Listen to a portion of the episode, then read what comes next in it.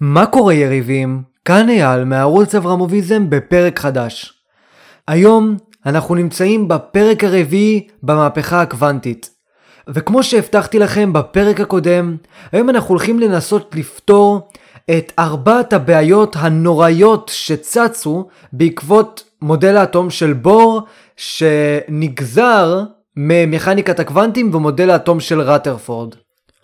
אז פעם שעברה אנחנו דיברנו על מודל האטום של רטרפורד ועל התרומה היוצאת דופן של בור למודל האטום של רטרפורד, שבו בור החליט להפוך את האטום לקוונטי.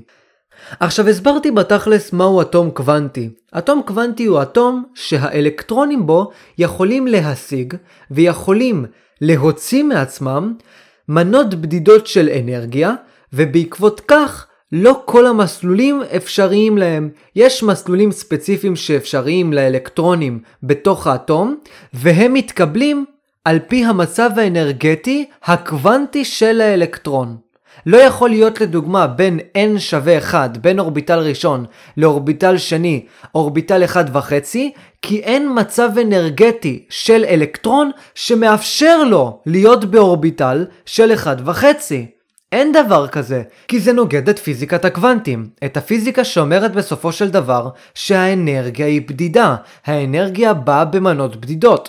לא יכול להיות חצי מנה בדידה, יש מנה אחת בדידה, ויש מנה שנייה בדידה. ולכן, לאלקטרון יש מספר מצבים אנרגטיים שהוא יכול להיות בהם, ועל כן יש לו אורביטלים מסוימים שיכול להיות בהם, והם מושגים על פי הנוסחה E שווה HV, ועוד איזושהי נוסחה אחת שקשורה לתן הזוויתי, אבל היא לא בדיוק מעניינת אותנו כאן. היא קצת מסובכת ולכן אני לא מציג אותה בפודקאסט. מה שאני כן רוצה להציג בפודקאסט, וזה הצגתי בפרק השלישי, זה את הבעיות החמורות שנובעות מתוך מודל האטום של בור. עכשיו נתחיל עם שתי הבעיות אה, הקלות, ואחרי זה ננסה להציג את שתי הבעיות המסובכות יותר ולפתור אותן.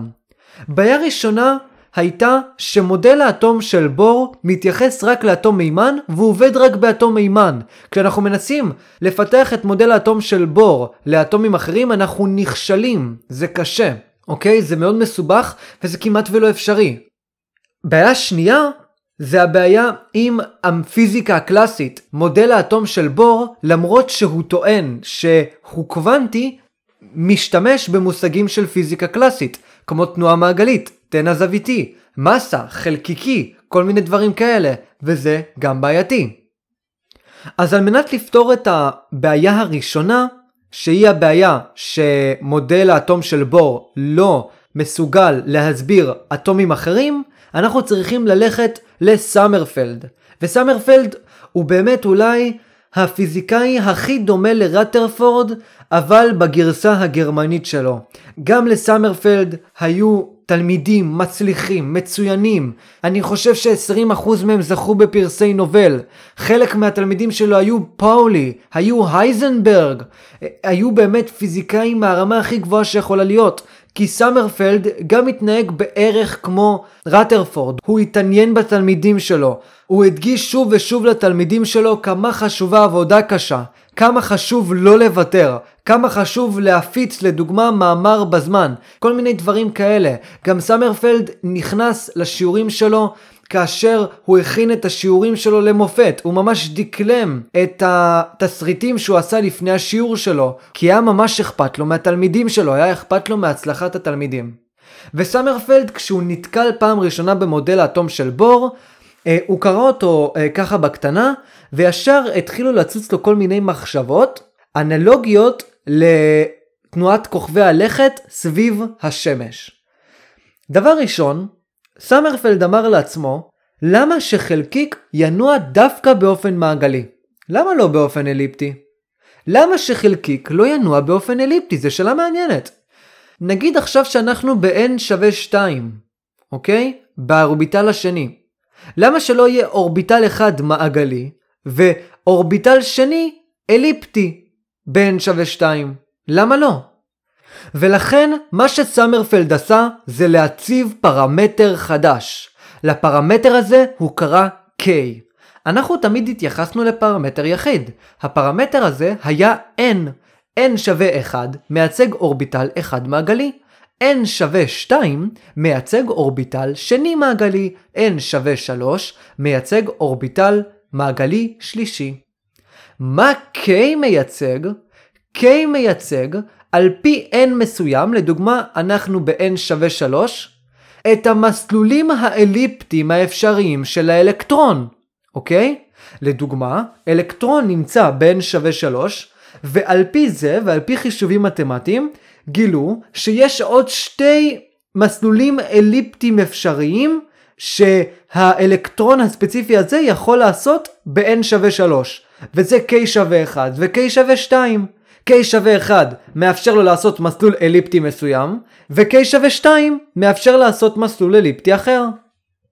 ל-k ול-n האלה יש לנו עכשיו k ויש לנו n, הוא קרא מצבים קוונטיים, אוקיי? הדרך שבה אני יודע את מצבו הקוונטי של האלקטרון במערכת הקוונטית שנקראת מודל האטום, או במערכת הקוונטית האטומית, זה על פי ערכי ה-K שלו, ועל פי ערכי ה-N. הוא יכול נגיד להימצא ב-N שווה 4, כלומר אורביטל רביעי, במסלול אליפטי של K שווה 2. ואחרי זה הוא גם נמצא ב-4, וגם באליפסה גדולה, שתאפשר לו להיות ב-N שווה 4, שמיוצגת על פי K שווה 2. כלומר K זה איך הוא מתנהג באופן אליפטי, N זה כמה רחוק הוא מהפרוטון, מהפרוטון היחיד שנמצא במרכז של האטום המימן או ממספר הפרוטונים שנמצאים באטומים אחרים. עכשיו, הפרמטר החדש אפשר לו להסביר יותר ויותר יסודות בטבלה המחזורית, כמו ליתיום, כמו מימן, כמו כל מיני דברים כאלה. אבל היו עוד יסודות שהוא לא הצליח להסביר. כמו לדוגמה, נגיד יסוד מגנזיום, אני לא יודע בדיוק אם זה היה ספציפית מגנזיום, אבל נניח שמגנזיום ספציפית הוא לא היה יכול להסביר. אז מה שסמרפלד עלה עליו זה עוד פרמטר. לפרמטר הזה קוראים M, מגנט. מה שהפרמטר הזה אומר בתכלס, זה שבכל מקום ביקום שלנו יש שדות מגנטיים. ולכן, בגלל שהאלקטרון הוא חשמלי, ואם יש שדה מגנטי לידו, אז פועל על המגנט כוח אלקטרומגנטי, ולכן מסלולו של האלקטרון השתבש בהתאם לשדה המגנטי שמופעל במקום הספציפי הזה. הרי בכל מקום ביקום יש שדות מגנטיים, אתה לא יכול להשתחרר מהשדות המגנטיים, ולכן עכשיו אנחנו מוסיפים פרמטר חדש שמאפשר לנו להציג באופן מדויק יותר את מצבו האנרגטי של האלקטרון בתוך האטום. אז יש לנו בינתיים N, שזה הכי חשוב, K, שזה מבטא את המעגליות, ו-M, שזה מבטא את ההשפעה של המגנט על האלקטרון. פשוט. ולכן, בקומבינציה של שלושתיהם, נקבל הרבה צורות של מסלולים סביב הפרוטון. בנוסף לכך, קומבינציה של שלושתיהם מאפשרת לנו לדעת במדויק, כמו שאמרתי לפני, את מצבו האנרגטי של האלקטרון. מתוך כך, אנחנו הצלחנו כמעט לגמרי לפתור את הבעיה האכזרית שהצגתי. עכשיו יש הרבה יותר יסודות שניתן להסביר על פי מודל האטום של בור וסמרפלד, וזאת על פי ידיעה מדויקת של המצבים האנרגטיים של האלקטרונים, ואם אני יודע את מצבו האנרגטי של האלקטרון, אני בהכרח גם יודע את האורביטלים שהוא עושה סביב הגרעין, אוקיי? אני צריך לדעת את ה-N שלו, שזה מייצג כמה הוא רחוק מהפרוטון ואיזה רמת אנרגיה יש לו. אני צריך לדעת את ה-K שלו, שזה מייצג את האליפטיות של מסלולו, ואני צריך לדעת את ה-M שלו, שזה מייצג את ההשפעה שהמגנט עושה במקום מסוים על האלקטרון. אבל למרות שאנחנו יודעים איך להסביר מגנזיום ואנחנו יודעים איך להסביר ככה ואנחנו יודעים איך להסביר ככה ואנחנו יודעים איך להסביר עוד 20 אה, יסודות בטבלה המחזורית, מצאנו עוד בעיה. והבעיה התפתחה על ידי פיזיקאי שקוראים לו סטונר. עכשיו אני לא הולך להציג ביוגרפיה ארוכה על סטונר כי אני גם לא יודע עליו שום דבר וגם אה, הוא לא עזר כמעט במכניקת הקוונטים אלא אה, אמר כמה דברים בודדים. מה שסטונר אמר בסופו של דבר זה דבר כזה. טעינו. זה לא שנגיד ב-n שווה 1 יש רק אלקטרון אחד. וזה לא שב-n שווה 2 יש רק 4 אלקטרונים. למה יש רק 4 אלקטרונים ב-n שווה 2? כי אם עכשיו נשתמש בפרמטרים n, k ו-m, אנחנו נראה שיש 4 מסלולים אפשריים. מתוך כך יכולים להיות 4 אלקטרונים ברמת האנרגיה השנייה. ברמת האנרגיה השנייה n שווה 2 יכולים להיות 4 קומבינציות אפשריות עם האליפסות המסוימות ועם ההשפעה של השדה המגנטי על האלקטרונים. ולכן, כמו שאמרתי, ואני חוזר על זה כדי שתבינו טוב, ולכן יכולים להיות ב-n שווה 2 4 אלקטרונים. אבל סטונר אמר דבר כזה, טעות, לא נכון. יכולים להיות ב-n שווה 1 שתי אלקטרונים, למרות שאם אנחנו נשתמש בקומבינציה של n, k ו-m, אנחנו נראה שיש רק מסלול אחד אפשרי לאלקטרון. אוקיי? ולכן יש רק אלקטרון אחד במסלול הזה. לא יכול להיות אה, מסלול אחד ושתי אלקטרונים במסלול הזה. זה לא אפשרי. כי כשאנחנו מדברים על אורביטל, אנחנו בהכרח מדברים על זה שבאורביטל יש אלקטרון. אוקיי? ואז הוא אומר לנו דבר כזה, ב-n שווה 1, במסלול הקרוב ביותר לפרוטון, במסלול הפשוט ביותר, יש שתי אלקטרונים סביב הפרוטון. הדבר הזה נוגד את התיאוריה של בור וסמרפלד, שטוענת שיש רק אלקטרון אחד שם, או שטוענת שיש רק ארבעה אלקטרונים באורביטל השני, במסלול השני. יותר מזה אפילו, בין שווה 3, רק רמה אחת יותר מ-n שווה 2, אפשר לשים 18 אלקטרונים. לא 9, פעם חשבו שזה 9, עכשיו אפשר לשים 18 אלקטרונים. מאיפה צצו 18? גם תשימו לב שזה תמיד פי 2, אוקיי? מאיפה צצו 18 פתאום? וואלה לא יודע, זה מוזר. מי שלמד כימיה, ואני די בטוח שהרבה אנשים ששומעים את הפודקאסט שלי עכשיו למדו כימיה, כי זה המקצוע המדעי נראה לי הכי נלמד בתיכון, זוכר שממש בהתחלה, בשיעורים ההתחלתיים ממש, בשיעור החמישי או השישי, למדנו לדוגמה אה, איך לדעת כמה אלקטרונים יש ברמות האנרגיה של האטום. זוכרים את זה? לדוגמה, Na, נתרן, אז ברמת האנרגיה הראשונה יש 2, כמו שסטונר אומר לנו כאן, וברמת האנרגיה השנייה יש 8 אלקטרונים, כמו שסטונר אומר לנו כאן. ובסופו של דבר זה יוצר 10 אלקטרונים בכולל באטום, וברמה הראשונה יש 2, ברמה השנייה יש 8. עכשיו N, K ו-M, הפרמטרים שמאפשרים לנו לדעת את המצב האנרגטי של האלקטרונים, לא מאפשרים 18 אלקטרונים ב-n שווה 3, אלא מאפשרים 9. הם לא מאפשרים 8 אלקטרונים ב-n שווה 2, אלא מאפשרים 4. הבעיה הופכת למוזרה יותר כשאנחנו מתייחסים ברצינות לחוק האיסור של פאולי. עכשיו חוק האיסור של פאולי, אני חושב הוא החוק השני המפורסם ביותר במכניקת הקוונטים, הוא מאוד מפורסם, אוקיי? החוק הכי מפורסם זה אה, חוק אי הוודאות של אייזנברג, אז חוק האיסור של פאולי אומר דבר כזה, שתי אלקטרונים או שתי פרמיונים, אבל אנחנו נקרא לזה אלקטרונים, עזבו עכשיו פרמיונים. שתי אלקטרונים לא יכולים להיות באותו מצב קוונטי, כלומר באותו מצב אנרגטי, במערכת קוונטית.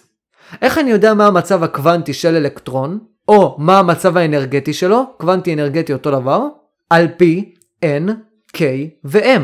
נכון? אבל אני אמרתי שסטונר גילה שב-n שווה 1, באורביטל הכי קרוב לפרוטון, יש שתי אלקטרונים. יש שתי אלקטרונים באורביטל אחד. עכשיו, ברגע שיש שתי אלקטרונים באורביטל אחד, מה שזה אומר זה שיש שתי אלקטרונים שנמצאים באותו מצב קוונטי. אם יש שתי אלקטרונים שנמצאים באותו מצב קוונטי, זה סותר את עקרון האיסור של פאולי. עוד פעם, עיקרון איסור של פאולי אומר ששתי אלקטרונים במערכת קוונטית מסוימת, אטומית לא אטומית לא משנה, לא יכולים להיות באותו מצב קוונטי. ומה אנחנו רואים בין שווה 1 על פי סטונר? שתי אלקטרונים באותו מצב קוונטי אחי, מה זה החרא הזה? לא ייתכן, זה לא יכול להיות. עקרון האיסור של פאולי הוא חוק טבע ברור לחלוטין. ב... במערכת קוונטית לא יכולים להימצא שתי אלקטרונים בעלי אותו מצב קוונטי. אנחנו רואים שב-n שווה 1 יש לנו שתי אלקטרונים בעלי אותו מצב קוונטי. מה אנחנו עושים? הבעיה היא גם שאין לנו עוד פרמטר שיכול להסביר איך מצב קוונטי של אלקטרון אחד שונה מאלקטרון אחר. יש לנו רק את n, יש לנו את k ויש לנו את m. על פי n, k ו-m יש רק אורביטל אחד ב-n שווה 1, כלומר בהתחלה. ולכן עקרון האיסור של פאולי לכאורה נהרס. אז מה אנחנו עושים עכשיו? זוג פיזיקאים מוכשרים עלו על פרמטר חדש בנוסף ל-n, k ו-m שנקרא ספין. מה זה ספין? אנחנו לא יודעים. כלומר אנחנו לא יודעים לדמיין מה זה ספין. אבל רגע, שנייה. בואו ננסה להסביר מה זה ספין באופן פורמלי, ואחרי זה ננסה להבין למה אנחנו לא מבינים אותו. מה שספין אומר זה בערך דבר כזה. לאלקטרונים יש עוד ערך מסוים שמבדיל אותם אנרגטית מהאחרים. והדבר הזה הוא הספין שלהם. לאלקטרון יכול להיות ספין חצי וספין מינוס חצי. הספין הזה הוא השדה המגנטי שהאלקטרון יוצר מסביבו, אוקיי? בקיצור, ספין זה שדה מגנטי. האם אני יכול לדמיין איך האלקטרון הזה יוצר את השדה המגנטי? איך זה נראה בכלל? לא. מה שהם חשבו, זוג הפיזיקאים המוכשרים, שהאלקטרון כאילו מסתובב מסביב לעצמו, כמו שכדור הארץ מסתובב סביב עצמו מסתובב על צירו, ככה האלקטרון מסתובב סביב עצמו, ויוצר מתוך הסיבוב הזה שדה מגנטי. עכשיו לזוג הפיזיקאים האלה אין שום הוכחה קוונטית שהאלקטרון הזה באמת מסתובב. יותר מזה, אם מתייחסים לסיבוב שלו ברצינות, רואים שהוא לא באמת יכול להתקיים בזמן שהוא מסתובב. השדה המגנטי, הספין הזה שלו, שהוא יכול להיות או פלוס חצי או מינוס חצי, אוקיי? הוא מושג קוונטי חדש שלא ניתן להסביר באמצעות הפיזיקה הקלאסית.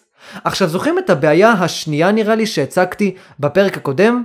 הבעיה השנייה היא שמודל האטום של בור משתמש הרבה בפיזיקה קלאסית ובמונחים קלאסיים, למרות שאנחנו מדברים על מכניקה של קוונטים. אם היינו רוצים לדבר על מכניקה קלאסית, היינו משתמשים במושגים קלאסיים. במכניקת הקוונטים זה אמור להיות שונה, לפחות זה התפיסה של הייזנברג ועוד כל מיני פיזיקאים למיניהם. והנה, סוף סוף, אחרי כמה? ארבע פרקים שאנחנו עושים, שלוש פרקים שאנחנו עושים, אנחנו מקבלים מושג חדש ספין קוראים לו, שמייצג לנו משהו קוונטי שאנחנו לא יכולים לראות, אנחנו לא יכולים לדמיין, ואנחנו רק יוצרים אנלוגיה שלו לעולם הקלאסי. אנחנו חושבים שהאלקטרון מסתובב. האם האלקטרון מסתובב? לא. למה שהוא יסתובב? הוא גם יכול לקפץ במקום או לשיר שירים. למה שהוא יסתובב אבל?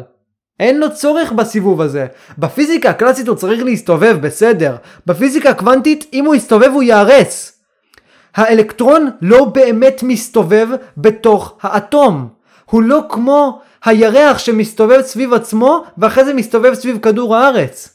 האלקטרון יכול להיות יציב, האלקטרון יכול לשיר שירים, האלקטרון יכול לנוע באופנים שאנחנו בכלל לא יכולים להבין, כי הם אופנים קוונטיים, הם לא אופנים קלאסיים. אוקיי? אנחנו סוף סוף קיבלנו מושג שעכשיו אם אני אנסה להסביר לכם אותו, אני לא אצליח. אין משמעות למושג הזה. זה ספין פשוט. ספין. זה מה שזה, זה מצחיק שאני אומר את זה, אבל זה פשוט ספין. מצב אנרגטי של אלקטרון. אתה יכול רגע להסביר לי מה זה? לא. הייתי יכול להסביר לכם מה זה שאלקטרון זז או משהו. אבל אני לא יכול להסביר לכם, לדוגמה, איך יכול להיות שאלקטרון משתגר כלומר, איך יכול להיות שאלקטרון לא נע בכלל? אין לו את המושג הזה של אה, מהירות ותזוזה, הוא פשוט משתגר. עכשיו, אני לא יכול להסביר לכם מה זה ספין. עוד פעם, אנחנו מדברים על מכניקת הקוונטים. מכניקת הקוונטים כשלעצמה אמורה להיות שונה מהמכניקה הקלאסית. עכשיו זה גישה, עוד פעם, של הייזנברג. זה גישה שאיינשטיין לגמרי לגמרי לגמרי לא יסכים איתה, שבור חצי חצי יסכים איתה. אבל הנה, אני הצגתי לכם עכשיו מושג שאנחנו פשוט לא יכולים להבין. הנה, מושג שאתה לא יכול להבין. זה כמו שריצ'רד פיינמן אמר פעם אחת, אף אחד לא מבין פיזיקת הקוונטים. אנשים עושים פיזיקת הקוונטים. אף אחד לא יודע מה זה ספין. אף אחד לא ראה אלקטרון מסתובב. אנשים אומרים, בעולם הקלאסי, אם כדור בעל מטען מסתובב הוא יוצר מסביבו שדה מגנטי, אז יאללה, גם שם זה ככה. מישהו הוכיח שזה באמת ככה? להפך, אנשים הוכיחו שזה לא ככה, שזה לא יכול להיות ככה. אז איפה אנחנו נשארים פה? אנחנו נשארים כאן בבעיה חמורה. אנחנו נשארים כאן במצב שבו אנחנו לא יכולים לדמיין את החומר שאני מסביר לכם עכשיו. ולכן לעשות סדרה על פיזיקת הקוונטים זה מצחיק. אוקיי? איך אתה יכול לעשות פודקאסט על פיזיקת הקוונטים אם פיזיקת הקוונטים כשלעצמה לא אמורה להיות מובנת לשכל האנושי? השכל הקלאסי, השכל שמבין באופן מקרוסקופי קלאסי, לא השכל שמבין באופן מיקרוסקופי קוונטי. אני עכשיו, אני עכשיו מתחיל לזלזל בפרויקט האישי שלי. הסיבה לכך שבכלל יצרתי את הסדרה הזאת לדעתי היא בדיוק להראות את האבסורדים במכניקת הקוונטים, את ההגבלה של השכל האנושי והטיפשות של איינשטיין שאני לגמרי לא מסכים עם ה... תפיסה של איינשטיין והריאליזם הנאיבי שלו, ובכללי להראות לכם את התפיסות על העולם, ממה העולם עשוי, ממה העולם בנוי, אלה דברים מאוד חשובים ומעניינים שחובה לדעת שלא מלמדים בבית ספר, אוקיי? עכשיו אני הצגתי לכם כאן שלושה פרקים מאוד מסובכים, שבסופו של דבר מה שהגעתי אליו זה החומר אולי הכי קל בכימיה שלמדנו בהתחלה. אבל בגלל חוסר העומק בבתי הספר לא מלמדים אותנו בכלל על מושגים קוונטיים למיניהם. כי הילדים מטומטמים, הם נכים, אין להם שכל, הם לא יכולים להבין דברים כאלה, ולכן עדיף שכבר לא נדבר איתם בכלל, נדבר איתם כאילו הם מטומטמים. במקום שהמורה ידבר בגובה העיניים שלו, וככה אנחנו נוכל לחזק את היכולות הוורבליות שלנו ולהשתמש במושגים הרבה יותר מסובכים, הוא מדבר בגובה העיניים שלנו, הוא כמו פוליטיקאי, מה זה החרא הזה אחי? אבל עזבו, עזבו את זה עכשיו, עזבו את הביקורת שלי כלפי בתי הספר. לא, לא צריך בכלל להשקיע מאמץ אינטלקטואלי כדי להסביר כמה בתי הספר נלוזים ועלובים ובזויים. זה הפודקאסט שלי, ואני משקיע מאמץ אינטלקטואלי לדברים חשובים. ואחד הדברים החשובים ביותר, היא הבנת המציאות, או הבנה שאנחנו לא יכולים להבין את המציאות. וזה אולי במכניקת הקוונטים. אז, בקיצור, למדנו עכשיו מה זה ספין, לא הבנו, למדנו. ספין זה מצב אנרגטי של אלקטרון שמיוצג על פי השדה המגנטי מסביבו. האם אנחנו יודעים איך האלקטרון יוצר את השדה המגנטי הזה? כמו שאמרתי, אנחנו לא יודעים. אבל אנחנו כן לפחות יודעים שיש עוד מצב אנרגטי. יש עוד פרמטר שמבדיל אלקטרונים מאלקטרונים אחרים.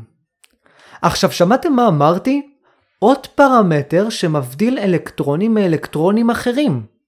לאלקטרון יכול להיות או ספין אפ, שזה פלוס חצי, או spin down, מינוס חצי. ספין למעלה, ספין למטה.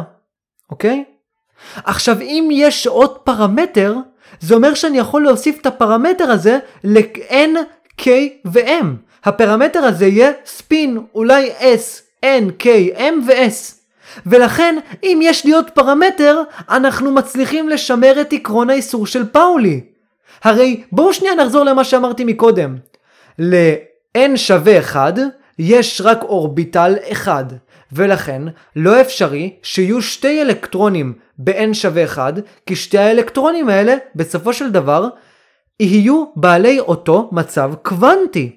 לא, אם שתי אלקטרונים רוצים להיות בין שווה 1, ושתי אלקטרונים חייבים להיות בין שווה 1, באטומים אחרי מימן כמובן, אז לאלקטרון אחד יש ספין מינוס חצי, ולאלקטרון השני יש ספין פלוס חצי, אוקיי? לאלקטרון אחד יש ספין למעלה, ולאלקטרון השני יש ספין מטה. הלמעלה והלמטה מיוצג על פי כיוונו של השדה המגנטי, אבל זה לא משנה. בקיצור עכשיו יש לנו פרמטר נוסף שאנחנו יכולים דרכו להסביר את מסלולו של האלקטרון ולכן ב-n שווה 1 יש שתי מסלולים לאלקטרונים אוקיי? יש להם מסלול אחד ויש להם מסלול שני. המסלולים האלה מאוד מאוד דומים, אבל הם מעט שונים בגלל שלאלקטרון אחד יש ספין פלוס חצי, ולאלקטרון אחר יש ספין מינוס חצי. האם אנחנו יודעים מהו טבעו של הספין? לא ולא. אנחנו לא יודעים. אנחנו לא יודעים מה זה ספין. אבל אנחנו לפחות יודעים שיש הבדלים בין ספין מינוס חצי וספין פלוס חצי. האם אנחנו יודעים למה נעשים הבדלים? אנחנו לא יודעים. אוקיי? אז הנה, הצלחתי כאן לפתור לנו שתי בעיות קשות במודל האטום של בור וסמרפלד. בעיה אחת הייתה שלא היינו יכולים להסביר עוד אטומים חוץ מאטום המימן. עכשיו אנחנו יכולים להסביר את כל האטומים, כי יש לנו ארבעה פרמטרים שמייצגים את המצב הקוונטי של האטום. מתוך כך אנחנו יכולים, כמו שאמרתי, להסביר כל אטום. עם מולקולות זה אולי קצת יותר מסובך, אבל לפחות עכשיו יש לנו תיאוריה רציפה ועקבית שמסבירה לנו כל אטום אפשרי ולא מתנגדת לחוקים קבועים במכניקת הקוונטים כמו עקרון האיסור של פאולי. למה היא לא מתנגדת לעקרון האיסור של פאולי? כי כמו שאמרתי, אם נתייחס ל-n שווה 1, ל-n שווה 1 יש שתי מסלולים שונים שנקבעים על פי הספין האחר של האלקטרון, ולכן עקרון האיסור פועל. שתי אלקטרונים לא נמצאים באותו מצב קוונטי, הם נמצאים במצבים שונים. והמצב הזה בסופו של דבר ב-n שווה 1 נקבע על פי הספין שלהם, אחד ספין מעלה, אחד ספין מטה, אחד פלוס חצי, אחד מינוס חצי. קליל בלדסית, באמת קליל בלדסית. זה לא כזה קשה, אתם לא צריכים לזכור את הפרמטרים. גם אני לא בדיוק זוכר את הפרמטרים. אני מסתכל מול המחברת למען השם, באמת, מה חשבתם? שאני זוכר N, K, M, ספין, כל החרא הזה, יש לי פה איזה מול המחברת. עכשיו לפני שאני מסכם את שתי הבעיות שניסינו לפתור, אני רוצה שתבינו למה עקרון האיסור של פאולי כזה חשוב. אם עקרון האיסור של פאולי לא היה מתקיים, כל האלקטרונים היו ניצבים ב-n שווה 1. אם כל האלקטרונים ניצבים ב-n שווה 1, לא היו בכלל יכולים להיווצר חיים. כוכבי לכת, העולם עצמו היה מאוד שונה. עקרון האיסור של פאולי מאפשר לאלקטרונים להיערם, נכון? כי אם עכשיו יש לי שתי אלקטרונים בעלי ספין שונה בין שווה 1, אני לא יכול להכניס עוד אלקטרון בין שווה 1. זהו, אני לא יכול להכניס יותר אלקטרונים שם. ולכן האלקטרון השלישי חייב להיות מעל n שווה 1. ולכן הוא חייב להיות ב-n שווה 2 ואיתו עוד... אה, שבעה אלקטרונים, ואחרי זה כששם כבר נגמר האפשרויות, אני חייב לעלות עוד. אם לא היה לי את האפשרויות האלה, אם לא היה לי את עקרון האיסור של פאולי, שהיה אומר לי שלא יכול להיות במערכת קוונטית מסוימת אותה מצב אנרגטי של אלקטרונים, האלקטרונים עצמם לא היו יכולים להיערם עד לאנרגיות גבוהות במיוחד, ב-n שווה 10, ב-n שווה 12, ב-n שווה 7, ב-n שווה 8. ואז יצורים חיים לא היו בכלל יכולים להתקיים, מולקולות מורכבות לא היו יכולות להתקיים, יסודות מסוימים לא היו יכולים להתקיים, ואנחנו לא היינו יכולים להתקיים. אז אנחנו צריכים להודות לעקרון האיסור של פאולי שמאפשר לנו להתקיים. ולמי אנחנו צריכים להודות אה, הכי מכולם? לאלוהים. אלוהים הוא זה שעזר את עקרון האיסור של פאולי, ולכן אנחנו צריכים להודות לו כל יום. טוב, נשאר לנו עוד שתי בעיות. בעיה אחת היא הייתה הבעיה של הטלפורטציה של החלקיקים. חלקיקים, מהיותם מושגים קלאסיים בתכלס, לא יכולים להשתגר. ולכן כל כך מוזר לנו כשאנחנו אומרים שחלקיק אחד משתגר למקום אחר, כי חלקיק כשלעצמו הוא מושג קלאסי הרי, נכון? אנחנו יכולים לדמיין מהו חלקיק, ולכן מוזר לנו כשהוא משתגר. ככל הנראה שיש מושג שונה מושג קוונטי שמסביר את הקוונט, הקוונט האלקטרוני, ולכן הגיוני על פי הקוונט הזה שהוא משתגר. אבל אם אנחנו מדמיינים שהקוונט עצמו הוא חלקיקי, אז בעקבות כך אנחנו מגיעים לבעיות האלה של השתגרות מאורביטל אחד לאורביטל אחר. עכשיו אני כבר אומר, הפתרון שאני הולך להציג לכם לא הולך להציג מושג חדש קוונטי שונה לחלוטין, אוקיי? מושג חדש קוונטי שונה לחלוטין אה, נקבל אצל הייזנברג, אבל עכשיו מה שאנחנו רוצים זה למצוא אולי תחליף קלאסי שיאפשר לנו להסביר את תופעת הטלפורט של האלקטרון, את תופעת ההשתגרות של האלקטרון. אוקיי? אז אני כבר אומר, לא יהיה כאן עוד ספין. יהיה פשוט הסבר קלאסי מוצלח יותר. עכשיו, האיש שיצר לנו הסבר קלאסי הרבה הרבה יותר מוצלח, שמאפשר לנו להתנתק מהבעיה הנוראית שמודל האטום של בור מציג לנו, היה הנסיך דה ברוי. דה ברוי היה פיזיקאי צרפתי, מחונן מאוד, חכם באופן יוצא דופן, והפיזיקאי הכי אלגנטי, לדעתי, במכניקת הקוונטים. הוא נולד למשפחה אריסטוקרטית, וזה למה קראתי לו נסיך, שבה תואר האבירות הנסיכי הזה עבר מדור לדור במשפחה. Uh, המשפחה הזאת תמיד הייתה מתעסקת בפוליטיקה, תמיד הייתה מייעצת למלכים בצרפת, ועד uh, לשנותיו של דה ברוי, uh, המשפחה הזאת הייתה נחשבת למשפחת מלוכה. לדה ברוי קראו הנסיך דה ברוי. ובגלל המעמד הנסיכי שלו, בגלל מעמד האצולה שלו, הוא זכה לשתי דברים חשובים במיוחד, או אולי לשלוש דברים. הדבר השלישי, שכבר אמרתי אותו לפני, זה שזה מגניב שקוראים לך נסיך, אוקיי? מגניב שקוראים לך הנסיך דה ברוי. הדבר הראשון, אבל, שהוא זכה, היה חינוך יוצא דופן, חינוך צרפתי למופת, אוקיי? הוא למד ספרות צרפתית, כמו בלזק, מתמטיקה, פילוסופיה, פיזיקה, מדע, מה שלא תרצו הוא למד, וברמה הגבוהה ביותר. ולמה הגבוהה ביותר? כי הוא זכה לכך שיגיעו לביתו, לארמון שלו, מורים פרטיים מהרמה הגבוהה ביותר בצרפת, אחד מורה שמומחה לספרות, ואחד מורה שמומחה לפיזיקה, ואחד למדע, וכל השטויות האלה. והזכייה השנייה של דברוי הייתה האפשרות להשתתף בכל מיני דיונים יוצאי דופן שחלו בביתו, בארמון יותר נכון, שהוא חי בו.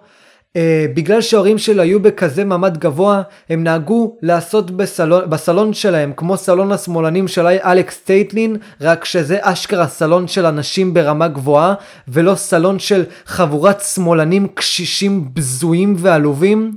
אז כמו שאמרתי, בתוך הסלון שלו היה את הפרלמנט, את החבורה הזאת של האינטלקטואלים שהייתה מגיעה והייתה אה, עושה דיבייטים ודנה בנושאים חשובים בפילוסופיה, במדע, בפיזיקה, אה, בספרות הצרפתית, והאפשרות בגיל קטן, בגיל 10-12, לקבל כאלה תכנים עילאיים מאנשים כל כך גדולים, מהמקור הראשון מאוד השפיע על דברוי. דברוי אה, משום מה רצה לאכזב את ההורים שלו גם, ובמקום אה, ללכת אחרי קריירה צבאית או קריירה פוליטית, הוא הלך אחרי אחיו, אחיו הרשע, שהחליט להתנתק ממעמד האצולה של המשפחה אל עבר המדע. אח שלו היה חולה מדע, אהב מדע, ולכן הלך ללמוד פיזיקה ויצר מעבדה משל עצמו. דברוי לאחר שהלך ללמוד היסטוריה, לא התלהב מזה שהוא צריך אה, לחקור כתבים עתיקים מהמאה ה-18 ולנסות לסכם אותם במחברת שלו או משהו, ורצה ללמוד פיזיקה, רצה להבין למה העולם קיים או איך העולם מתקיים. ולכן הוא הלך בעקבות אחיו, הלך ללמוד פיזיקה, ולפני שהוא סיים את הדוקטורט שלו, אחרי שהוא סיים את התואר השני, הוא היה חייב להתגייס לצבא בגלל מלחמת העולם הראשונה. ומלחמת העולם הראשונה דפקה לו את כל הלוז. מבן 21 בעל תואר שני בפיזיקה למהנדס זוטר מתחת למגדל אייפל שמנסה לסדר את הרדיו ואת הקשר בין הפלוגות בצבא. עד גיל 27 הוא היה בצבא והוא התחרפן בגלל זה, זה עצבן אותו מאוד. אבל אין ייאוש בעולם כלל ולכן הוא המשיך ללמוד פיזיקה וסיים את הדוקטורט שלו. עכשיו, הדוקטורט של דה ברוי זה הדוקטורט הראשון שזכה לפרס נובל. ובדוקטורט שלו הוא הציג שתי תובנות מרכזיות מדהימות. התובנה הראשונה היא נוסחה אלגנטית ביותר, שאני רוצה להרחיב עליה מעט, כי היא זאת שתעזור לנו להבין את התובנה השנייה, והתובנה השנייה פותרת את הבעיה הנוראית מתוך מודל האטום של בור, בעיית ההשתגרות של האלקטרונים. אז אותה נוסחה אלגנטית היא תנע שווה קבוע פלנק לחלק לאורך הגל. תנע שווה קבוע פלנק לחלק לאורך גל, קהל קדוש. מה? תנע, משהו חלקיקי, מושג חלקיקי קלאסי, שווה לקבוע פלנק, לא משנה, לחלק לאורך גל. דברוי הצליח בנוסחה אחת לקשר בין הטבע החלקיקי של הקוונט לטבע הגלי. מהי תנע? כמו שאמרתי בפרק הקודם, או בפרקים הקודמים בכללי, תנע היא מסה כפול מהירות. מסה כפול מהירות של חלקיק מסוים היא ביחס הפוך לאורך הגל של החלקיק. איך יכול להיות לחלקיק אורך גל למען השם? עוד פעם, המסה כפול המהירות של חלקיק, כי הרי תנע זה משהו חלקיקי, זה לא משהו גלי, לג, לגל אין מסה. מסה כפול מהירות של, של חלקיק שווה לקבוע פלנק לחלק לאורך גל. בקיצור, מסה כפול מהירות היא ביחס הפוך לאורך הגל. כלומר לחלקיקים יש אופי גלי. זוהי הנוסחה שמסכמת לנו את דואליות גל חלקיק, את הדואליות שהסברתי אני חושב בפרק השני, שלקוונט יש גם טבע גלי וגם טבע חלקיקי. מסה כפול מהירות נמצאת ביחס הפוך לאורך הגל. וזה אומר שהקוונט עצמו הוא גם חלקיקי וגם גלי באותו הזמן. עכשיו ידענו שדואליות גל חלקיק זה דבר קיים, אבל לא חשבנו שבנוסחה נוכל ממש לקשר ביניהם, בין שתי דברים לגמרי שונים במכניקה. גל וחלקיק זה שונה לגמרי, אוקיי? עכשיו בואו שנייה ניקח את הנוסחה הזאת ברצינות. אם מסה כפול מהירות היא ביחס הפוך לגל, זה אומר שככל שיש לי יותר מסה ומהירות, ככה יש לי יותר גל. ולכן אני בתור בן אדם עם מסה ענקית, לא רואים בכלל את הגליות שלי. אבל בתכלס גם אני גל. כאשר אני אנסה לעבור בין שני סדקים, גם אני באיזשהו אופן אתאבך עם עצמי, כמו שהצגתי לכם את ניסוי שתי הסדקים של יאנג. אוקיי? וככל שהמסה ומהירות שלי קטנה יותר, או ככל שהתנה בכללי שלי קטנה יותר, והתנה של החלקיקים מאוד מאוד קטנה, אז אנחנו יכולים לראות את התופעות הגליות שלהם באופן ברור יותר. כי מסה כפול מהירות נמצאת ביחס הפוך לאורך הגל. הבנתם? אני בתור בן אדם, האורך גל שלי כל כך מזערי שאי אפשר בכלל למדוד אותו, שלא שמים לב אליו. אבל גם אני גל, גם אני באיזשהו אופן יכול להתפשט במרחב. אבל בגלל שהמסה והמהירות שלי כל כך גדולים, כלומר בגלל שהתנה שלי כל כך גדולה, לא שמים לב לזה בכלל, אי אפשר למדוד את זה, כי האורך גל קצר מאוד, מאוד מאוד קצר, ולכן לא רואים את זה בכלל. וזה גם אם תרצו, מה שמבדיל בין קרינה מייננת לקרינה לא מייננת. הסיבה לכך שקרינה היא מייננת היא בגלל שהיא מאוד מאוד חלקיקית. ככל שלמשהו יש אורך גל קצר יותר, כך הוא מיינן יותר. ככל שלמשהו גם יש אורך גל קצר יותר, ככה יש לו מסה ומהירות חזקה יותר. ולכן אם עכשיו יורים בי חלקיקים של קרינה מייננת, אשכרה יכול להיות לי סרטן. כי תחשבו על זה שהחלקיקים הענקיים בעלי המהירות הזאת פוגעים בגוף שלי, חודרים לתוך הגוף שלי ודופקים לי תאים. אבל אם יש פוטון באורך גל מאוד מאוד ארוך, זה כבר קרינה לא מייננת. ולכן אם עכשיו יראו לי פוטונים כאלה, כמו לדוגמה אור בצבע אדום, לא יקרה לי שום דבר. אור בצבע כחול אולי יכול להזיק לי. כי אור בצבע כחול בעל מסה גדולה יותר. מסה גדולה יותר אומר בהכרח תנע חזקה יותר. אוקיי? ואם זה תנע חזקה יותר, אורך הגל קצר יותר, כי יש יחס הפוך, ואם אורך הגל קצר יותר, התדירות גבוהה יותר.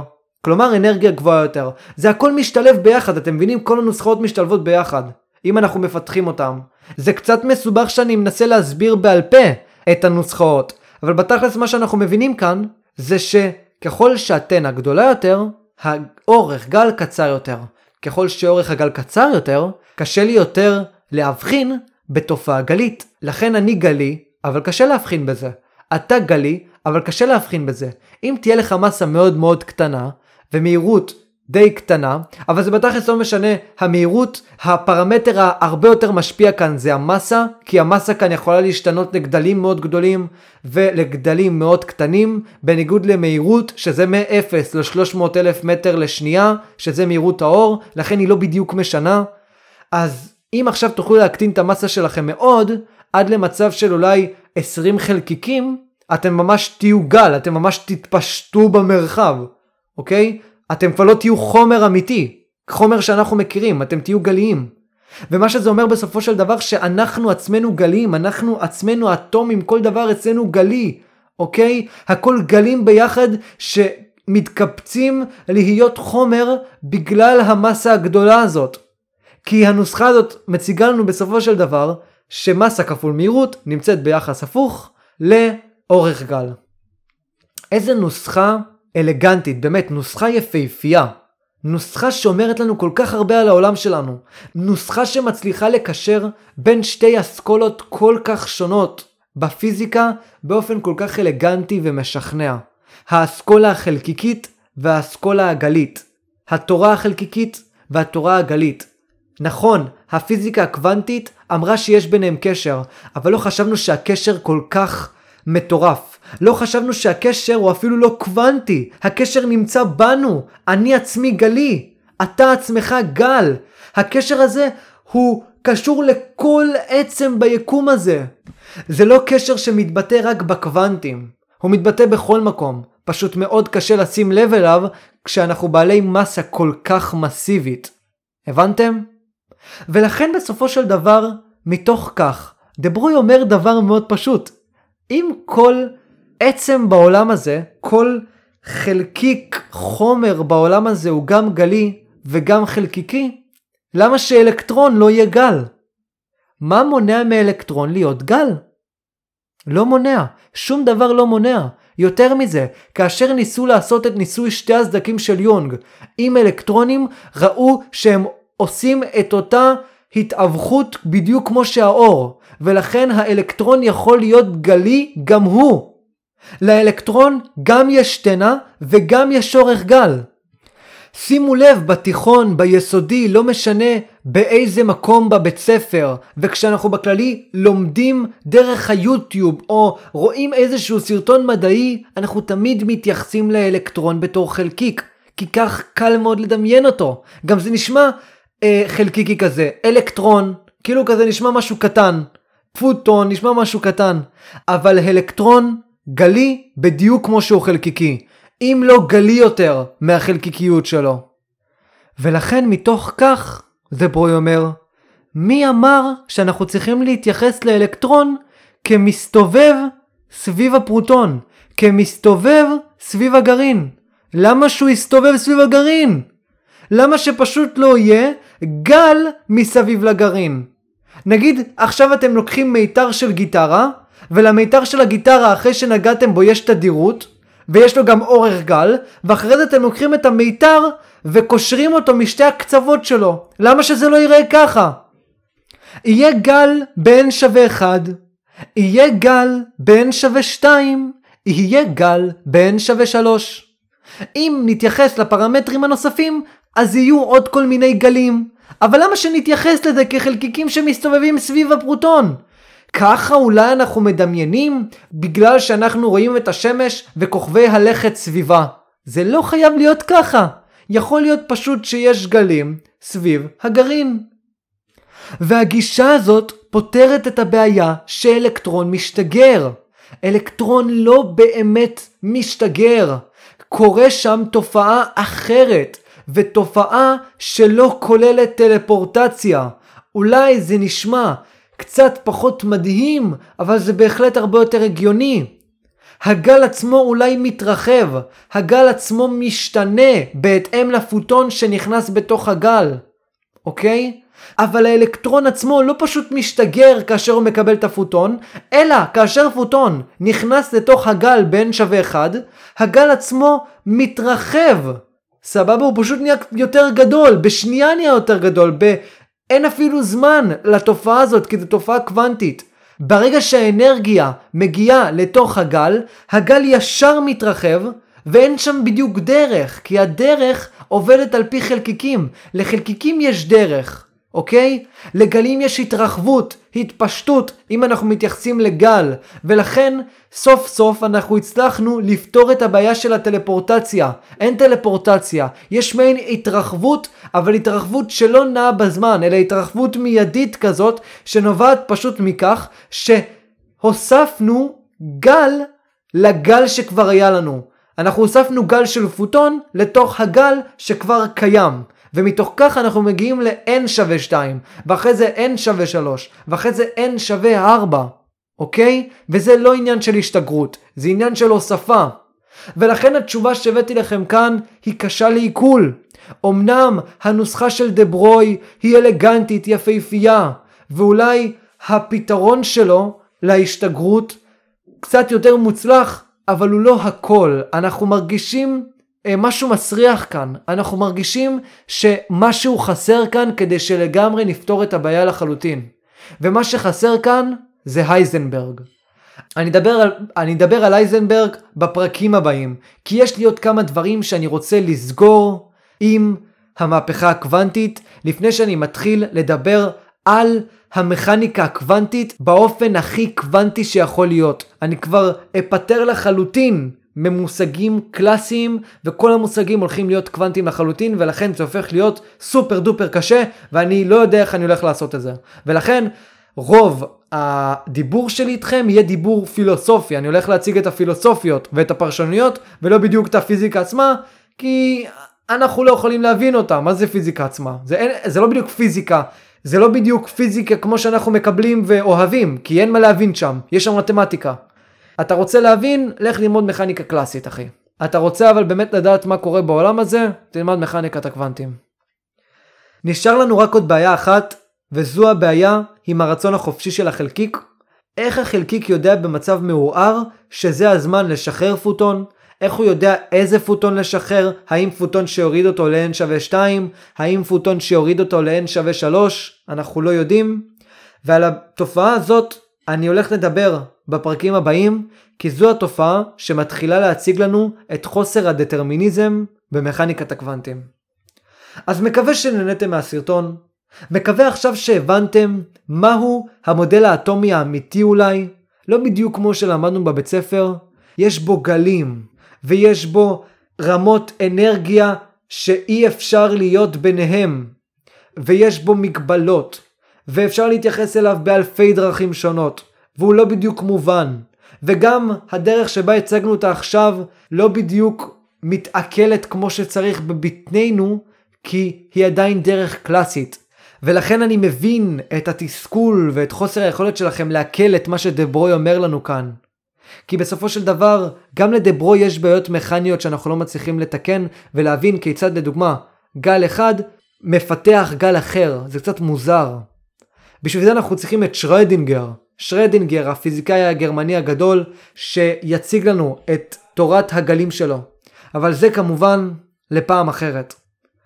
אז מקווה שנהניתם מהסרטון, מקווה שלמדתם עוד טיפה על מכניקת הקוונטים. מקווה שאתם איתי מתפעלים מהיופי של מכניקת הקוונטים, מהמוזרות ומחוסר היכולת שלנו בכלל להבין את מכניקת הקוונטים. ומקווה שתיקחו מהפרק הזה את הנוסחה שהצגתי לכם, הנוסחה היפהפייה הזאת, של תנע שווה לקבוע פלנק לחלק לאורך גל. נוסחה שאומרת לנו בסופו של דבר שגם אנחנו גליים. תירשמו לערוץ, תלחצו על הפעמון ונשתמע. ביי ביי, ביי ביי.